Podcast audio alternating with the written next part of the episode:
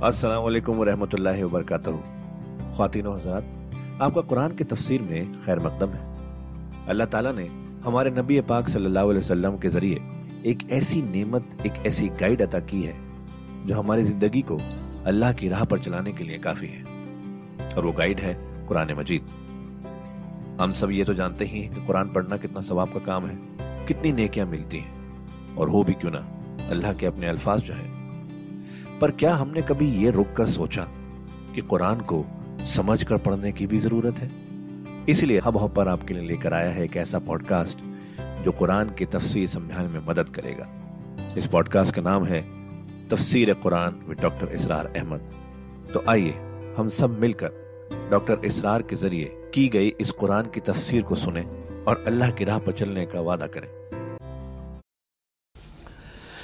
इस काल अल्लाहनी मुतवफ़ी का वराफ़े का लिया मुताहिरों का मिन लजीन कफरू, व जायलजीन तबाऊ का फ़ौकल लजीन कफरू इलामिल क़यामा। सुम्मा इलैया बरजकुम फ़ाहकुम बैन कुम फ़ी बाकुन फ़ी तख्तलिफून। फिर तुम सब जो है, तुम्हारा लौटना मेरी ही तरफ़ है, और फिर मैं तुम्हें बता दूँगा और फैसला कर दूँगा तुम्हारे माबेन, उन बातों में जिनमें तुम इख्तलाफ कर रहे थे। फ़ामल लजीन कफरू फ़वाज़बहम अजाबन शदीदन फिर दुनिया वल आखिरा। तो वो लोग के जो कुफर की रविश इख्तियार करेंगे, मैं उन्हें अजाब दूँगा, बहुत सख्त अजाब, दुनिया में भी और आखिरत में भी। वमा लहम बिन नासरीन, और नहीं होंगे उनके लिए कोई मददगार। मोहम्मद लदीन आमन आमिर सालहत, और जो ईमान लाएँगे और नेक अमल करेंगे फयुवफी हिम अब देखिए, वफ़ा युवफी देना, पूरा पूरा देना। तो उनको वो पूरा पूरा देगा उजूर हम उनका अजर। वल्लाह युहिबुलमीन अल्लाह जालिमों को पसंद नहीं करता। जाल का लतलू हो अले का मिनल आयात मजिक्र हकीम। ये वो चीज़ें हैं जो हम आपको पढ़कर सुना रहे हैं। गोया कि यहाँ भी पस मंजर में हज़रत जब्राईसलाम है कि अल्लाह ताला की आयात है और ज़िक्र हकीम है जो हम आपको पढ़कर सुना रहे हैं। इन्ना मसला ईसा इंदल्ला का मसल आदम। ईसा की मिसाल अल्लाह के नज़दीक आदम किसी है। खल कहमिन तुराबिन मकाल लहुकुल फयकून। उसे बनाया मिट्टी से, फिर कहा, हो जा, वो हो गया। अब इस ये आयत वो है कुरान मजीद में कि जो लोग भी स्पेशल क्रिएशन के कायल हैं, कि हज़रत आदम किसी एवोल्यूशन के नतीजे में किसी स्पीशीज के वजूद में आने के बाद उसके एक फर्द की हैसियत से नहीं उनका इस्तीफा हुआ, बल्कि वो स्पेशली क्रिएट किए गए हैं मिट्टी से बराह रास्त। उनके हक में ये आयत दलील है। तो ये जो भी नजरियात हैं अभी, क्योंकि एवोल्यूशन भी है तो वो भी नज़रिया है। थियरी ऑफ़ स्पेशल क्रिएशन है, वो भी नज़रिया है। नजरियों के बाद में इंसान इधर उधर कोई राय रख सकता है। अभी ये कोई तयशुदा हकाइक नहीं है। इनमें हम गौर कर सकते हैं कि कुरान मजीद में किस मकाम पर किस चीज़ के लिए कोई ताहीद या कोई कोई थोड़ी सी तोसीक निकलती है। अल्लाह के नज़दीक तो ईसा की मिसाल ऐसे ही है, जैसे आदम उसे मिट्टी से बनाया और कहा, कौन फयाकून? तो अब अगर आदम, अगर स्पेशल क्रिएशन का मामला है तो न बाप, न माँ। बगैर बाप और बगैर माँ के तो क्या वो इलाह बन गए? बनाने वाला तो अल्लाह है। हज़रत ईसा, माँ तो है, बाप नहीं है। हमल तो हुआ है, नौ महीने माँ के पेट में तो रहे हैं। तो वो तो आदम से कम मामला हुआ तखलीक में, एजाज के एतबार से। और हज़रत इससे कम तजरा देख लो तो बूढ़े फूस, हज़रत जक्रिया और बूढ़ी फूस उनकी अहलिया, जो सारी उम्र बांझ रही और उनको अल्लाह ने औलाद दे दी। तो ये सारे जो है मौजदात हैं, अल्लाह का इख्तियार है, जो चाहे करे। इससे किसी की उलूहियत की दलील नहीं निकलती। अलहक मिन रबिक ये हक है आपके रब की तरफ़ से। फला तको मिनल मुमतरीन। तो हरगिज न हो जाना इसमें शक करने वालों में से।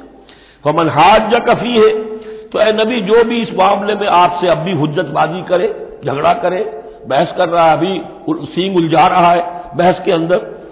बिम्बाद मा जा कमिनल इल्म। जबकि आपके पास तो अल इल्म आ चुका।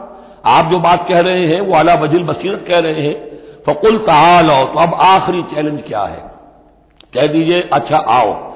ये जो उनका आया था, दो बड़े बड़े उनके लाठ पादरी थे, अबू हारसा, इबन अलकमा और कुर्स बिन अलकमा।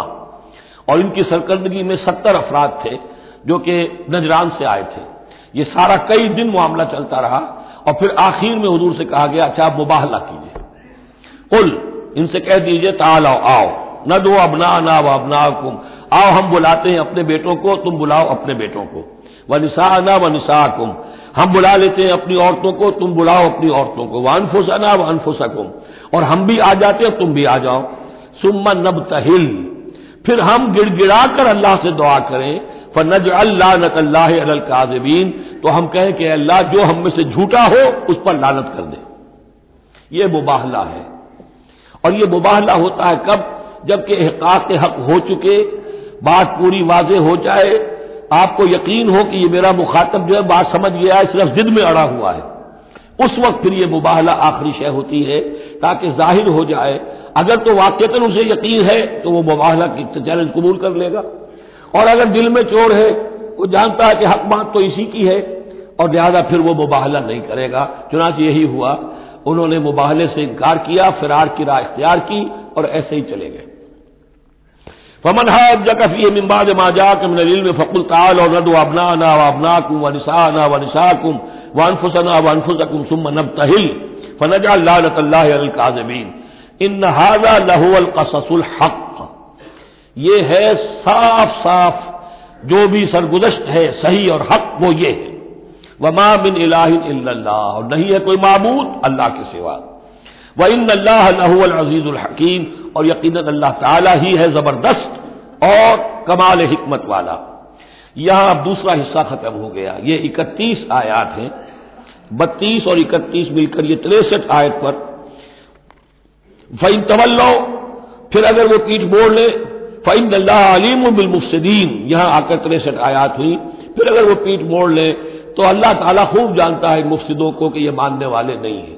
लिहाजा वो पूरा काफिला वापस चला गया।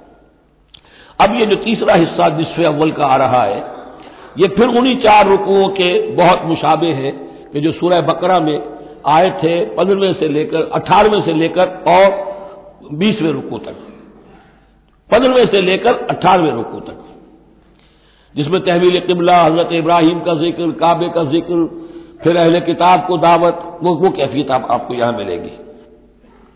कोई अहल किताब कल मतिन सवाइन बैनना व बैनकुम। ए नबी कहिए अहले किताब अब यहाँ जमा कर लिया गया यहूद और नसारा दोनों को। वहाँ गुफ्तगु ज़्यादातर या बनी इसराइल या बनी इसराइल थी। अभी तक हज़रत ईसा का मामला था वो गोया के नसरानियों से बात थी। अब है आहल किताब दोनों के दोनों। कुल या अहल किताब ताला कल मतिन सवाइन बैनना व बैनकुम कहिए कि है किताब वालों, आओ एक ऐसी बात की तरफ़ जो हमारे और तुम्हारे माबेन बिल्कुल बराबर है मुतफक अलह है। वो क्या है? अल्लाह नाबुदा अल्लाह के सिवा किसी की बंदगी ना करे। वला नुस्ल का भी शयन उसके साथ किसी चीज़ को शरीक न ठहराएँ। वला यतखिदा बादना बादन अरबाब मिंदून और हम में से कोई एक दूसरे को अल्लाह के साथ रब न बना ले। इससे मुराद क्या है? जैसे कि पोप को इन्होंने रब बना लिया। कि पोप को इख्तियार है जिस चीज़ को चाहे हलाल करार दे दे, जिस चीज़ को चाहे हराम करार देते ये गोया कि उनको, उसको पोप को भी रब मान लेना है। चुनाचे ये वाकया है कि मशहूर जो सखी थे हातिम ताई, उनके बेटे अदी इबन हातिम नजी अल्लाह तालान वो ईमान लाए, ईसाई थे पहले। तो उन्होंने एक मरतबा हजूर से कहा कि ये कुरान ये कहता है कि हमने अल्लाह के सिवा किसी और को रब बना लिया तो ये बात कुछ समझ में नहीं आई, हमने तो किसी को रब नहीं बनाया। तो उन्होंने फरमाया क्या यह सही नहीं है कि तुम्हारे जो पादरी कह दें जो पोप कह दें कि ये हक है ये सही है ये ये जायज़ है उसको तुम जायज़ मान लेते हो जिसको वो कह दें हराम है हराम मान लेते हो कि जी हाँ, ऐसा तो है। तो ये हक जो है ये सिर्फ़ अल्लाह का है और जो इस हक को इख्तियार करता है वो गोया रब होने का दावा करता है। अब ये सारी कानून साजी जो शरीयत के खिलाफ की जा रही है ये खुदाई का दावा है जो लोग कर रहे हैं बैठे हुए।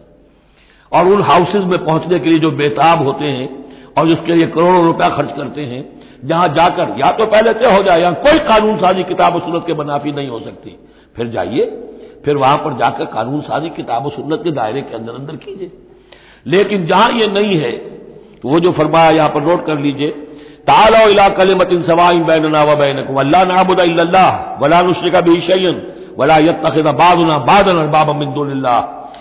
तवल्लो, फिर अगर वो मुँह मोड़ ले फकूलू, ए मुसलमानों, तुम कहो, फकूल शदू अन्ना मुस्लिम अच्छा भाई, आप लोग गवा रहे, हम तो मुसलमान हैं।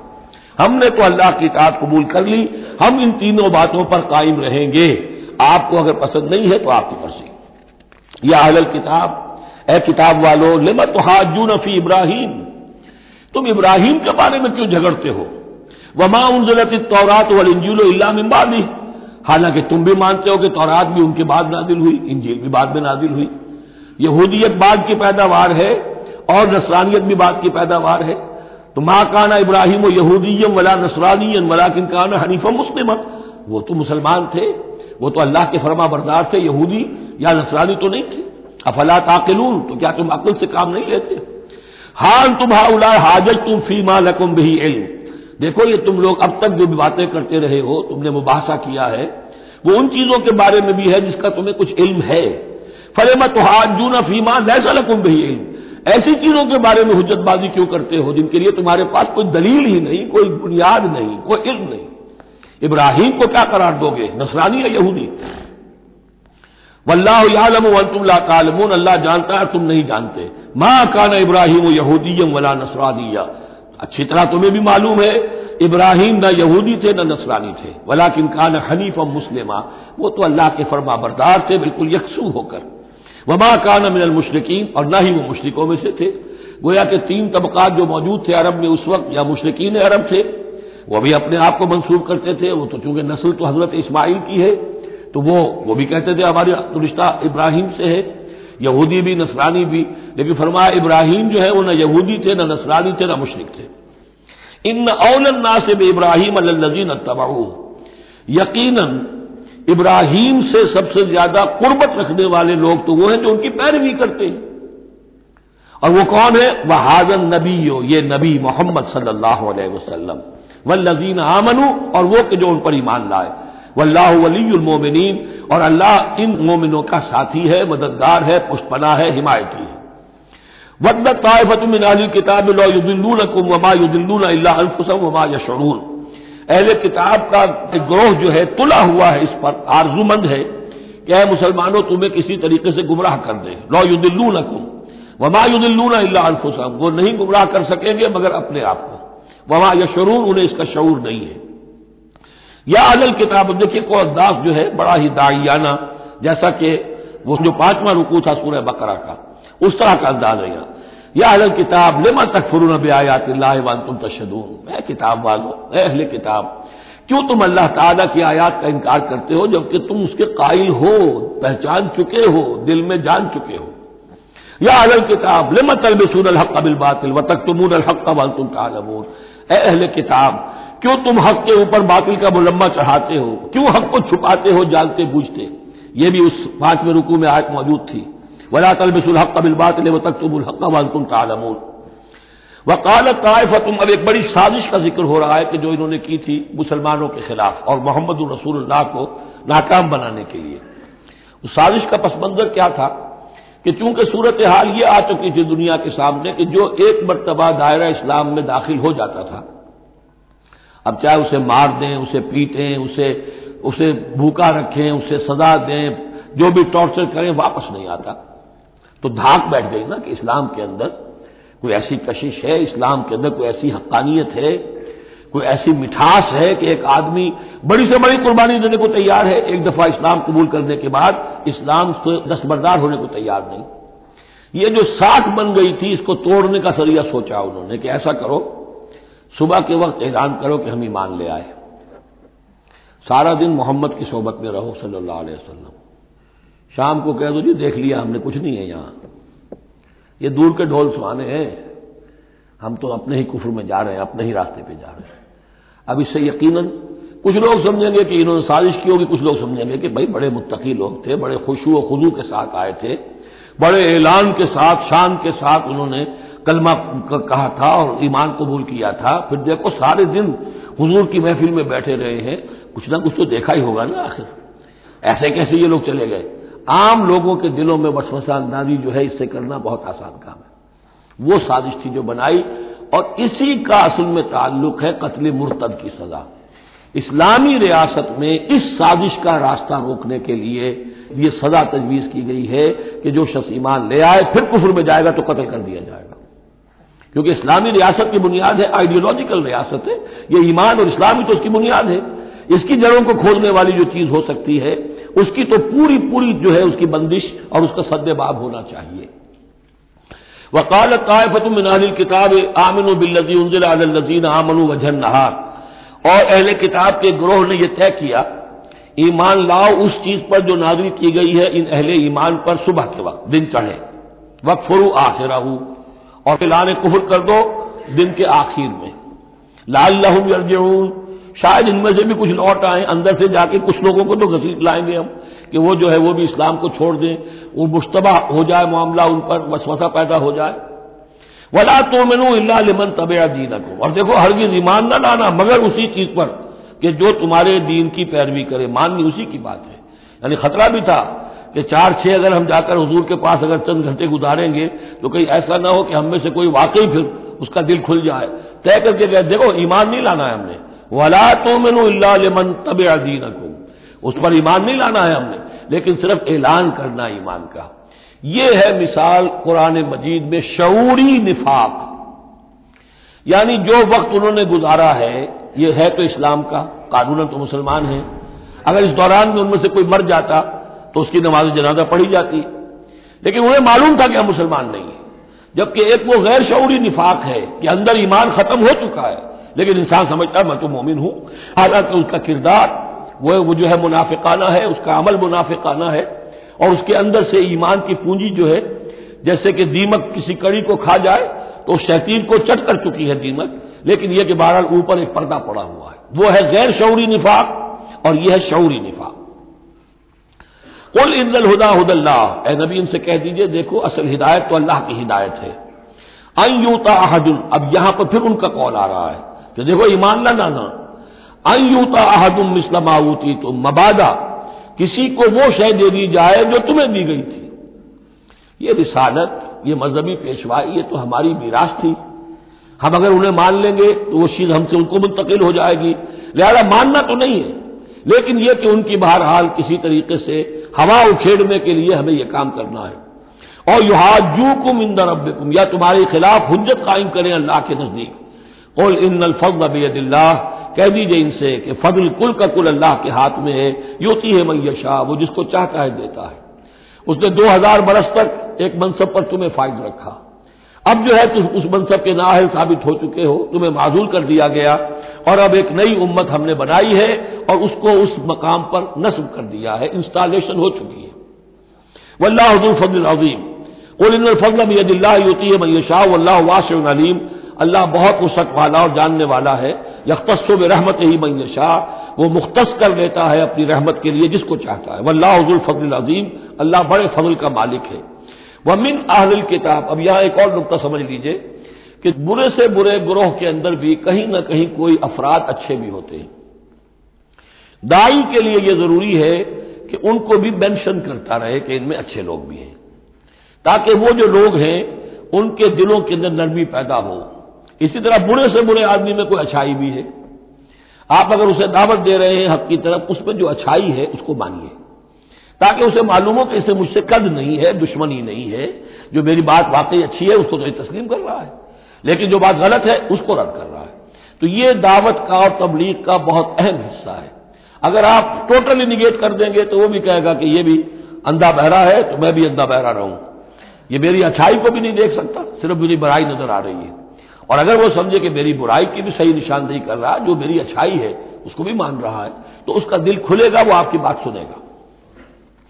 वमिन अहल किताब मन इंतामन हो बिनतारिन अहल किताब में से ऐसे भी हैं कि अगर उनके पास तुम अमानत रखवा दो, ढेरों माल युवद ही लेक वो तुम्हें पूरा पूरा वापस कर देंगे।